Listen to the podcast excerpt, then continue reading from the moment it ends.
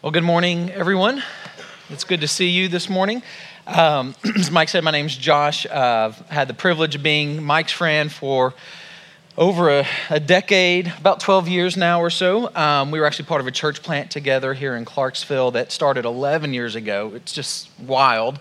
Um, and uh, Chad was the pastor at the very first church I ever served in as a youth pastor in uh, Woodbury, Tennessee. He was like 26 and I was 22, and the church was nuts um, for hiring the both of us. Um, but uh, uh, these are great guys. I know I've said it to you before. but I, I was in a conversation with a lady after the first service and it was her first time here. And we're going to talk some about authenticity with each other today. And that just kind of resonated with her. And she said, I'm just really looking for a place where that's true, where, where people really are authentic. And I said, Well, I don't know a lot of the people in the church. I said, But I know Mike and I know Chad, and they're the two most real, authentic, transparent guys I know. And, um, and, and I, I, am not lying. I don't know, maybe you've experienced that as well. But you guys are blessed to have the leadership that you have in, in, in this church, especially the, all your staff is great. I just know those two guys personally, uh, and you're definitely blessed. Um, last time I was here, I think it was a few months ago, there was actually a room there. Uh, and now it's just black plastic. I love what you've done with the place. It's beautiful. Uh, now, I'm really excited about the expansion of the sanctuary. I know you guys are working towards getting a children's uh, building constructed out back. Man, that's exciting stuff. So exciting to see God at work in his church. The reason you're having to do that is because this has been a place where people, I think, know there's something real going on here. Um, that Jesus is changing lives, and you're evidence of that. Uh, and people are drawn to that. So, um, man, keep it up. I'm praying for you guys. I'm excited about what God's doing and about the days ahead here for you. Um, so chad started a series a couple weeks ago on fear and uh, i'm going to pick up in that same idea. I want to talk today uh, about the fear of being known uh, the fear that maybe we have of people really knowing the true us. Talking about authenticity. Um, we're coming up tomorrow is everybody's favorite uh, holiday reformation day right? Who's excited? Martin luther nailing the theses on the door. Uh, halloween um, and we're not going to talk about that because you may have different uh, thoughts about Halloween, but if you got kids, more than likely they're real excited, maybe dressing up. Um, they're going to have masks on. They're going to go around the neighborhood pretending like they're superheroes or somebody else in uh, costumes and masks and kind of putting across a different type of identity than what they normally are day to day, right? Um, and it's exciting for them to get to do that. My two teenage daughters were in the early service. They're 18 and 19. Their boyfriends were here, so I looked right at them kind of the whole service and just at the two boys, kind of the death stare from dad. But my two girls were sitting over here and we talked about. Um, uh, I shared with the, the, first service how even at 18 and 19, they still kind of get excited about dressing up for Halloween, right? Um, and uh, kind of coming up with their costumes or whatever they're going to do. The reality of that is something happens in life where dressing up um, as a kid, putting on a mask as a kid, transitions from something being fun to when we're adults, it's just something that we think is necessary. And I'm not talking about like Halloween costumes or uh, PPE stuff like our mask that we wore during COVID. I'm talking about that invisible mask and costume that we put on when we go out in public because we don't necessarily want people to know the real us right? So we put on this mask of everything's good, everything's fine. Um, and because really, if we're honest with each other, most of us have things going on in life that are kind of ugly Maybe they're in turmoil, uh, there's a struggle, um, there's something hard happening.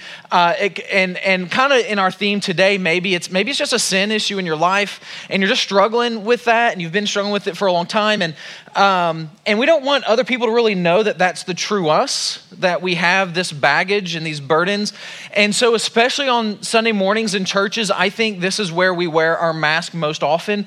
Uh, and we come in through the doors, like maybe we, maybe driving here, we're like, oh, stuff is a train wreck in life. I'm really struggling. And then we come through the doors, the mask comes on, you know, the greeter's there. How you doing, brother? I'm blessed in the Lord, my friend, you know. And it's all kind of a show because really we just feel like life's not really a blessing right now. There's just hard stuff happening. Um, and we don't necessarily feel like we can be just honest with each other. Even as, even as, and especially as Christians within a church, even in a venue like this, we feel like we just can't really let other people know who we truly are. Because if that person knew what I really struggle with, what I really think about, what, what, the, what the sin issue is in my life, if they really knew, oh, it would be bad. Like, I would be ridiculed, I'd be judged, I'd be rejected. Because the truth is, I'm the only one that's struggling with this, right? We think that. And we think that we're the only one that's really got it, got it wrong. Everybody else truly is blessed in the Lord. Amen. And I'm the one that is struggling with this baggage and this burden in my life. And if I let them know uh, kind of the real me, I'm going to be rejected. And I think the unfortunate truth for most adults, and not just adults, I'm, i know there's kids, there's teenagers in the room. I think that the truth for most of us, and unfortunately for the majority of Christians, is that we feel if we were really known, if people really know us, they're going to disown us.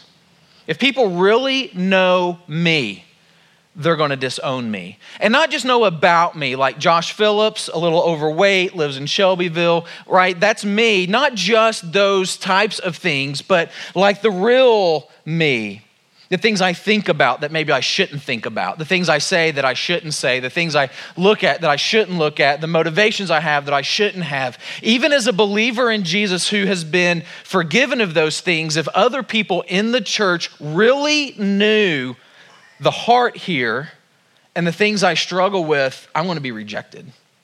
I might, I might lose a friend or a spouse or a position in ministry in the church if people really knew what was going on in my life. See, there's a lie that we believe, even as Christians, and I think especially as Christians. There's a lie that we have bought into that the enemy sells wholesale, and it's this if you're honest, you're going to be punished. If you're honest about your struggles, if you're honest about your remaining sin issues, even as a believer, and especially as a believer, you, you're, you're, professing to follow Jesus, you're showing up at church, you're teaching a class, you're taking care of the kids, you're in the men's group. If you're honest about what you're dealing with, dude, it's punishment. It's rejection and judgment and ridicule and punishment. And because of that, we're scared of that. So what happens? The mask goes on, we walk through the doors, everything's good and we don't really get into the depth of what we're dealing with in life with each other. And I think that's unfortunately because that it's unfortunate because that thought does not align with what scripture teaches at all. In fact, we're going to be in Psalm 32, and I'll give you a little background of it in just a second. But what we're going to see in th- Psalm 32 is a remembrance of King David, of a time in his life when he put the mask on. And he thought, if people know, I'm going to be rejected. And then the reality of what he experienced when he was honest about his struggles. Let's pray. Go ahead and start finding Psalm 32, and then uh, we'll jump in here and talk about this briefly together. Father, thank you. Uh, for the way you love us. Thank you, God, that um, you're present this morning. I'm so thankful for this church, the bridge, and uh, the leadership here, and just what they're doing in the community. I'm thankful for the people that are here because their life has been changed by you in this place. Um, Lord, I pray that just continues. And God, we do pray for the other churches uh, in this community this morning that are preaching the truth of the gospel that are holding Jesus high. God, I pray you bless their churches and their congregations, grow them, God, give their leadership great wisdom um, so that uh, the churches here in this community, God, can really work together to advance the gospel here. Lord, would you speak to us through your word? We know your word always speaks. If we would listen to your voice, if we'd be submissive to the movement of your spirit, God will walk out different than how we came in. And that's what we're praying for. In Jesus' name, amen. Um, so, the truth of Scripture is not that um, if you're honest, you'll be punished. The truth of Scripture is, is actually confession is rewarded. It's really the truth of Scripture. Confession and honesty is rewarded in the believer's life. Now, we don't necessarily believe that because that hasn't maybe been our experience or it's not been what uh, it's not what we have been told or what we tell ourselves. But look here at the beginning of Psalm 32. Now, uh, most of you know David's story, right? If not, just a brief synopsis. When he was maybe a teenager, um, God anoint, chose him and anointed him to be king of, over Israel. It took some time before he realized that position. Between being anointed and taking the, the kingship in Israel, he killed the giant Goliath, right? And then he becomes king. And while he's king, as king, he is the most beloved, revered, honored man in all of Israel, right? He's their king. And he was a great king. Scripture refers to him as a man after God's own heart, chosen and anointed by God to rule and be king over Israel. And in this place that he's in as God's chosen and anointed, he was a man, right? He had sin issues in his life. He, he was a sinner. I'm a sinner. You're a sinner. The person you're sitting next to is a sinner. In fact, look at the person next to you and just say, You're a sinner. And now say, And I am too. Nice. Don't you feel good? I mean, you're already being honest. He, he was a sinner. And we, we have, we've kind of highlighted some of these issues in his life. And what he's known for is one day he was in his palace, maybe in his chamber. There was a balcony. And as he looks out his balcony, he can see into the courtyards of the houses around. And there's a lady there named Bathsheba. And she was out bathing. And he lusted over her, had her brought into his chambers. He slept with her. She got pregnant. He's kind of scrounging around to try to cover it up, um, tries to get her actual husband to come off the battlefield to go home and be with her. So they think it's his baby. He's a man of honor. He says, I'm not going to leave the battle. So David ultimately just has uh, a battle scheme put up to where Uriah Bathsheba's husband would be killed. So in this in this moment we see David guilty of lust, of adultery, of uh, lying, of falsehood, and of murder, right? So, some pretty biggies right there. But he's still known. Let's not lose this. David was still anointed before all this. He was still chosen before all this. He was still determined by God to be king for all of this. And he was still called a man after God's own heart in spite of all this. But he has some major sin issues in his life. So after all this happens, we don't know how much time passes, but a man named Nathan, who's a prophet, comes and confronts David. Says, David, um, he, t- he tells him this story to kind of draw this, this response out of David, but ultimately, David confesses to being those things. He's like, Yep, I messed up. And the word confess, as we talk about it today and as it's used in scripture, it's used a few different ways. But for our, our uh, purposes this morning, the word confess, as in confession of sin, simply means to agree with somebody, to, to, to agree with a truth or with a standard. That's what the word confess means. So Dave is like, I agree. I've sinned. I've sinned against the Lord. I've done something that's wrong. So when he pins Psalm 32 in the future, he's thinking back of this season in his life and the sin that went on and how he felt internally and, and all that kind of stuff. So, with the idea that scripture teaches that confession is rewarded, look what David writes here in Psalm 32. He says, How joyful is the one whose transgression is forgiven, whose sin is covered. How joyful is the person whom the Lord does not charge with iniquity. That word charge, it's like it's a legal term to be charged with a crime, right? So, how, uh, how joyful is a person whom the Lord does not charge with iniquity or with sin, and in whose spirit there is no deceit. So, he opens this saying, you know what? For those of us who have had our sin kind of exposed and we've confessed it, we've been honest. Uh, God, through the work of Jesus, has removed the guilt of that sin. We're going to dive into that a little deeper in a moment, but has God no longer charges them as guilty. The sin is a reality, it happened, but they're no longer charged as guilty for it. And he says, in response to that, we are blessed and we are joyful because of that reality right? That's what scripture teaches. Those who have been honest about their sin, it, it's been forgiven, it's been dealt with, those people live lives of joy. Now, we have kind of a bad understanding of the word joy. A lot of times we uh, tie it in with the word happy, and, and we're happy when situations are right. When situations aren't right, we're sad. But joy is not dependent on your situation, joy is dependent on truth. And the truth is that God is in control and that um, all things are from Him and by Him and through Him. And no matter what's going on in my life, He's got it. So I can be content, I can be at peace. And in this context, uh, David is saying the one. Um, who has had their sin removed by God, there's peace between them and God. Everything's good, therefore, they can be content and have joy in Him. So, this is the reality that Scripture teaches should be a defining characteristic for the person of God, for the Christian whose sin has been dealt with a life of joy and peace and contentment. But I think there's some tension here uh, because more than likely, there's some of you who have walked in today or have had seasons in your life where you would say, you know, I'm a Christian. I know my sin has been forgiven, but I don't feel that joy. I don't feel that peace. And I continue to struggle with this issue in my life. I continue to struggle with this sin issue in my life. I know He has forgiven me of it, but why is it still kind of holding me in bondage? Why don't I feel joy and freedom if this is what Scripture is teaching? And this is what I want us to address just briefly this morning. I want to give you just three concepts or truths about sin and the way we deal with it that I think will help answer that question of why does Scripture promise that confession is rewarded and that those who do it experience joy but I, as a Christian who has professed faith, I'm not walking in that joy. And I still feel like I'm struggling with that sin. Where's that disconnect?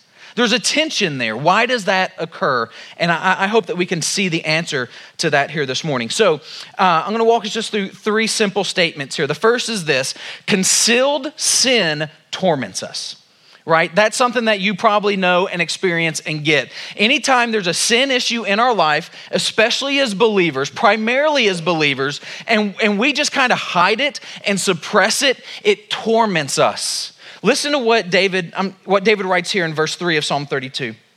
He says, When I kept silent, my bones became brittle for my groaning all day long. For day and night your hand was heavy on me. My strength was drained as in the summer's heat. So, by context, we'll see he's talking about being silent about his sin. So, there was a period in David's life, he knew he had a sin issue. He knew he did some things he shouldn't have done. He kept it quiet, though. Now, we know that in the context of being a king in a palace and how David's story unfolded, there were people who knew what he had done. He didn't go and get Bathsheba, he sent somebody.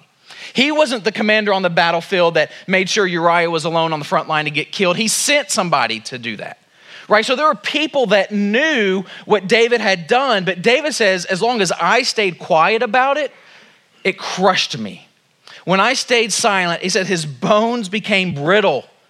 He was groaning. There was some sort of physical, tangible suffering that David went through as the anointed, chosen king of God because he did not confess his sin. He was not open about his sin.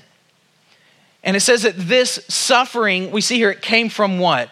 That heavy hand of God on his life.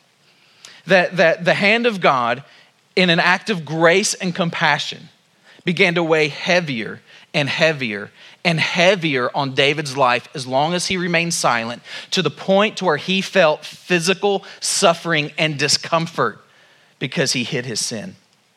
Now, I'm not going to go into all the details of this, but I understand this. This is part of my story. I dealt with a physical illness, I believe, allowed by God to address a, a spiritual illness in my life. And maybe some of you have been there, but it's not always physical illness. Sometimes God allows re- relational stress, financial stress, uh, emotional stress uh, for the express result to get your attention and to get my attention. Now, sometimes we just get sick.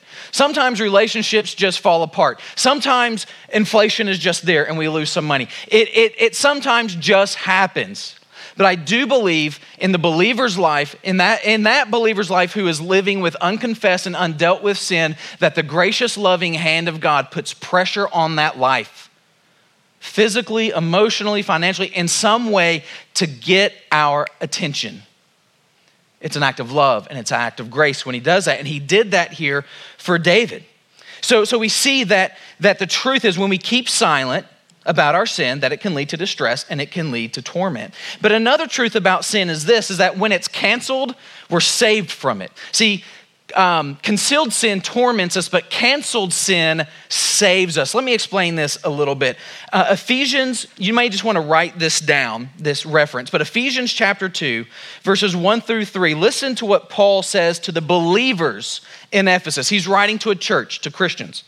And he says, And you Christians were dead in your trespasses and sins, in which you previously lived according to the ways of this world, according to the ruler of the power of the air, the spirit now working in the disobedient. We too all previously lived among them in our fleshly desires, carrying out the inclinations of our flesh and thoughts, and were by nature children of wrath as the others were also. So basically, what he just did there is what I did earlier. He said, Look at your neighbor and tell them they're a sinner. Right? He's reminding them of their past. Hey, you you were dead in your sin and in your trespasses. And in fact, because of that, you were by nature a child of wrath. You were going to but as a child would inherit from their parents, you're going to inherit the wrath of God because of your sin. Now, if you go on, the next verse begins with two amazing words, but God. And we see from there, we're not going to read these, but we see from there Paul explain what God did in response. But what I want us to, to just to grab in this moment right here is that sin is an issue. It's an issue for everyone, and it's going to be punished by the wrath of God through eternal separation from Him. Right? So that's reality of Scripture. Sin is an issue. But now, over in Colossians, uh, Paul writes as well to the believers in that city in uh, chapter 2, verse 13. He says, And when you were dead in the trespasses and the uncircumcision of your flesh. So, so he's kind of saying the same things. When you were dead in this sin, believers, he, God, made you alive with him and forgave all of your trespasses. How? Verse 14 here is amazing. Listen closely. He erased the certificate of debt with its obligations that was against us and opposed to us. So, what Paul is saying here, he's using some legal terminology to say that because of your sin, it's almost like a physical contract had been written. And on that contract, it said that you were in debt to God because of your sin. There's a certificate of debt that has to be paid. And scripture teaches clearly that the debt is death right? Somebody, something dies to pay that debt. Well, if we're children of wrath because of our sin, we're the ones that are going to pay that debt. There's a certificate, it's binding, it has to be paid. But it says that God paid it for us. How? By nailing it to the cross. What was nailed to the cross? Who was nailed to the cross? Say it. Jesus was nailed to the cross, right? So through Jesus, that debt of our sin, that legal binding debt, was removed, placed on Jesus. He became the guilt of our sin, and He paid the debt on the cross in our place. So Scripture is teaching us that for the believer in Jesus, the sin has happened, it's occurred past, present, and future, we're still gonna sin, we're still gonna have it, but the debt of that sin, past, present, and future, for the believer has already been paid and been removed through the work of Jesus. Right? So it's that reason that David is able to say, well, hey, this person is joyful and they're blessed because that debt has been paid. Now, here, here's a little um, uh, uh, an uneasy point that, that although the debt has been paid and removed, we still battle sin. Right? The sin hasn't been removed, the debt has been removed. But we're still battling sin. Now, how does David respond to this? So now you're, you're back in Psalm 32 with this kind of understanding.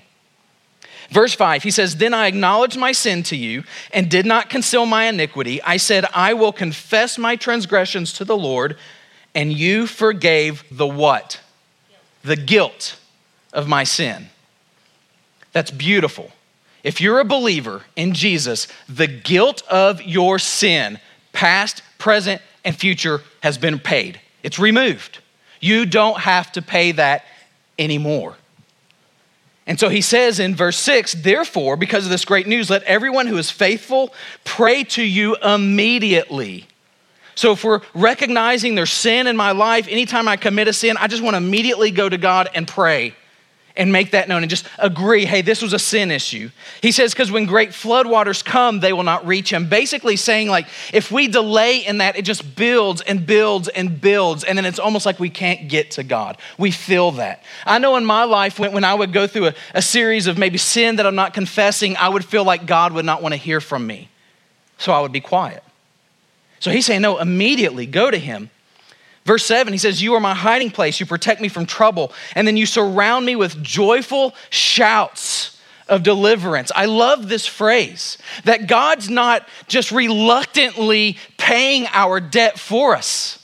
He's joyfully doing it. And then after he does it, it's like he's just shouting over us Your debt is paid. You're delivered. Forgiveness is taken care of. You have been saved from the wrath of me. You're delivered. And it's a joyful thing for God to do that. Now, this is, I think, a big point of tension for us. And I always love to pull that out because I think it's important for us to be honest about the fact that sometimes what Scripture teaches and what we feel kind of butts heads and what we experience. So we need to pick that apart a little bit. I think this is one of those areas. And this is really what I wanted to kind of get to and settle on for just a few minutes this morning. It's the fact that there are Christians in the room who have confessed their sin to God, who have had their debt forgiven, hallelujah, but don't feel like they're delivered. I don't, I don't know if that resonates with anyone. You don't have to raise your hand if that's you, but I know, I know I've, I've lived there. Knowing that the debt of my sin has been taken care of, but still feeling like I'm in bondage. Still feeling like I don't have freedom from it. I know I'm saved from it, but I don't feel like I have freedom from it. Why is that? Why, why do we live in that place? And I think the, the, re, the, the reason why we live in that place is related to the reason why we put a mask on when we walk through the doors. I think we live in that place because we're not authentic with each other. Listen to this. This is going to be a familiar passage. James 5 13. If anyone among you, is anyone among you suffering, he should pray. Is anyone cheerful, he should sing praises. Is anyone among you sick, he should call for the elders of the church and they are to pray over him, anointing him with oil in the name of the Lord. The prayer of faith will save the sick person, and the Lord will raise him up. If he has committed sins, he will be forgiven. Therefore, because of these wonderful truths, confess your sins to God. Who's to say? One another. Ooh, awkward, right? Confess your sins to one another so that you may be healed. The, pa- the prayer of a righteous person is very powerful in its effect. There, I don't know, I've struggled to know how to say this. I, I struggled in the first service as well because I don't want to remove anything from the work of Christ. It's all about Him and salvation.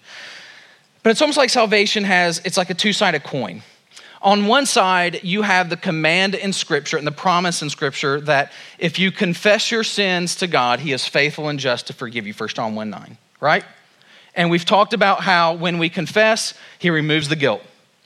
We may still sin, the guilt is gone. And we're saved from the wrath of God. That's what it means to be saved. We're saved from the wrath of God. But there's another side to that coin that calls us to confess our sins to each other as well. And I believe it's this other side of the coin where we begin, we, where we realize that, you know what, confession of sins frees us. Where, where, the, where the cancellation of sin saves us through what Jesus did, the confession of sin to each other frees us from that bondage. Now, it's all through the power and the work of Jesus, but there is something extremely potent about an authentic, real conversation from one believer to another where one believer says, I've messed up. I've, I've got this issue. I've got this spiritual struggle. It's not, it's not all right. I don't, I don't necessarily feel blessed in the Lord. This is it. And I've, I've dealt with it for a long time. Or, or I, thought I, had it, I thought I had it handled, but it's come back up. There's something extremely powerful when we listen to James 5 16 and we obey it and we confess our sins one to another that that promise that's given there begins to be realized in our life we are healed and it's it's so unfortunate that so many believers live the majority of their life with that, without that other side of the coin. That we walk around saying, Well, I know I'm, a, I know I'm saved. I, I mean, I've, I know it. I, have I've given my life to Christ. I've, I've trusted Him. I know He's my only way to heaven. But I still struggle with this. Why can't I? Why can't I experience deliverance and freedom and healing from this issue in my life? Can I tell you why? Because you're hiding it. I, I served in ministry a long time, for about 20 years. I'm 43 years old now, and it took me until I was 41 years old to get this, to understand this. That if I really want to be healed of sin issues and progress and and and there's always going to be sin issues but it's just going to be kind of the next one i need to work through but if i kind of want to set these old ones aside and not let them hold on to me any longer and not feel like i'm in bondage to them there's got to be this step of confessing my sin to another believer and until we take that hard awkward step we're going to live lives that don't line up with what scripture teaches as being people of joy because we're going to walk in and we're going to think if they only knew. And I'm the only one dealing with, and they won't understand, and I'm going to be judged. Let me, let me, let me give you a couple of truths about confession with other people. The first is this, and I've talked about it, it, it heals us. For the person being honest, it heals. Has anybody ever experienced that in their life? I think some of us have. That we're like, okay, I just got I just got to be honest. I got to confess this whether it's to the person you hurt or not, I just got to get it out there. If you've done that, you've experienced it. You're like, whoa, burden kind of removed, bondage and shame kind of melting away a little bit. And we, we've experienced this. It, it, confession removes this bur- burden of shame, but confession also proves to us when we confess sins to other believers, guess what it proves? It proves that we're not alone in it. Listen, everybody in here has baggage. Everybody in here has junk in their life, right? We, we all got crap. Sorry if I'm not allowed to say that. We all, we all got stuff. That's life. That's life. You have a remnant of flesh remaining until the Lord returns. You're going to sin. You're going to struggle. And so when you open up, and this is what I've experienced in my life. I've been in a group of guys and I've and I've shared my struggle and my sin. And, and you know what happens? When we go around the, the group, a guy's like, yep, yep, yep, me too, me too, been there, done that, been there. And you know what that does to me? Oh, these guys are losers too. Like we're all, we're all struggling. I'm not alone. And these are Christian men that I look up to. We're not alone. That's encouraging. And you know, that kills that shame even more. But then you also know what it does. If I if I pull up knee to knee with a friend, I'm like, I'm dealing with this he's going to feel a freedom that he can say the same thing back to me. So, not only am I feeling a sense of freedom, my brother is going to start feeling a sense of freedom. And then the other people in the group are going to start sharing and feeling a sense of freedom. And can you imagine when a group of Christians then gets together on a Sunday morning and, and they have dealt with their junk during the week and confessed it, and shame and bondage has come off, and we come through the door and someone says, How you doing? Man, I'm blessed in the Lord. No mask. I mean it. And when I come in here, guess what? We get all Pentecostal. That was a nice song, Mike. I mean, we're it it sets not just the individual free, but the community free. And imagine what God will do here. What's He already doing? But imagine what He will do if, not, not that you have to come up here and share everything with the church, but you need to find somebody. You need to find a group. You need to find somebody to share these things with. But it's important for that to happen. Because I think last time I was here, my wife said, You kind of already spoke about that. So I'm not going to jump into that too much. What I want to do is talk to you as a church, as a group, for, for 60 seconds. For that to happen, this must be a Christian community that is all about mercy and not about judgment. And if you go to your church's website, and you look at the core values, do you know what one of the core values is? Mercy over judgment. Mercy over judgment. Your pastor believes that. He does. And that's why it's one of the core values. And, and this is so important for the world we live in because everyone out there who's not a believer is looking at the church and thinking they're all about judgment. Well, until we're like, guys, yeah, I'm a hypocrite because I sin too. I mean, you can, by definition, yeah. I don't want to do it, but I do it, but I'm trying to, I'm trying to improve. I'm talking to people about it. I'm growing. How can we expect people on the outside to think they can experience mercy here if we're not experiencing it and extending it ourselves? So not only do I need to go and find people that I can be honest with, I need to be that person for others. And I need to, I need to buddy up to, to some guys in the guys group or women in the women's group and just say, listen, I don't have it all figured out, but if you ever need to talk, I'm here. No judgment, all mercy. No judgment, all mercy. Or you say, listen, I need someone to talk to that will just show me mercy. Guys, I, I can't imagine what God would do. What He would do in, in a church of people who truly are all about mercy over judgment.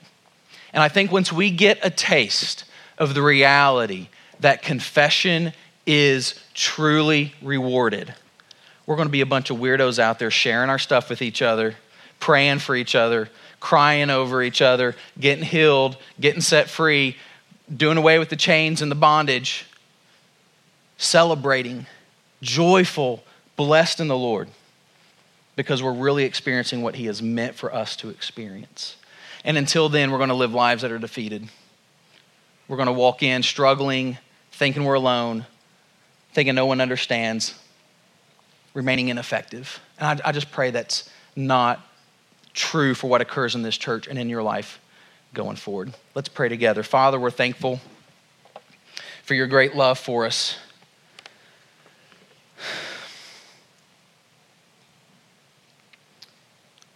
God, you're so patient with us.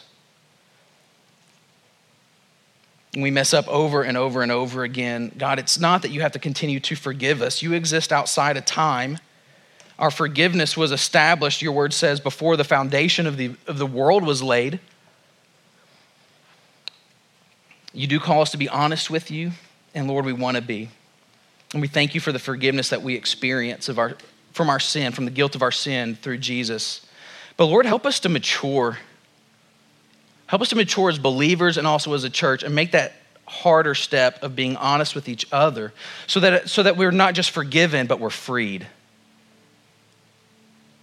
We're not just, we're not just helped out of the out of the weight of guilt, but we're healed from shame.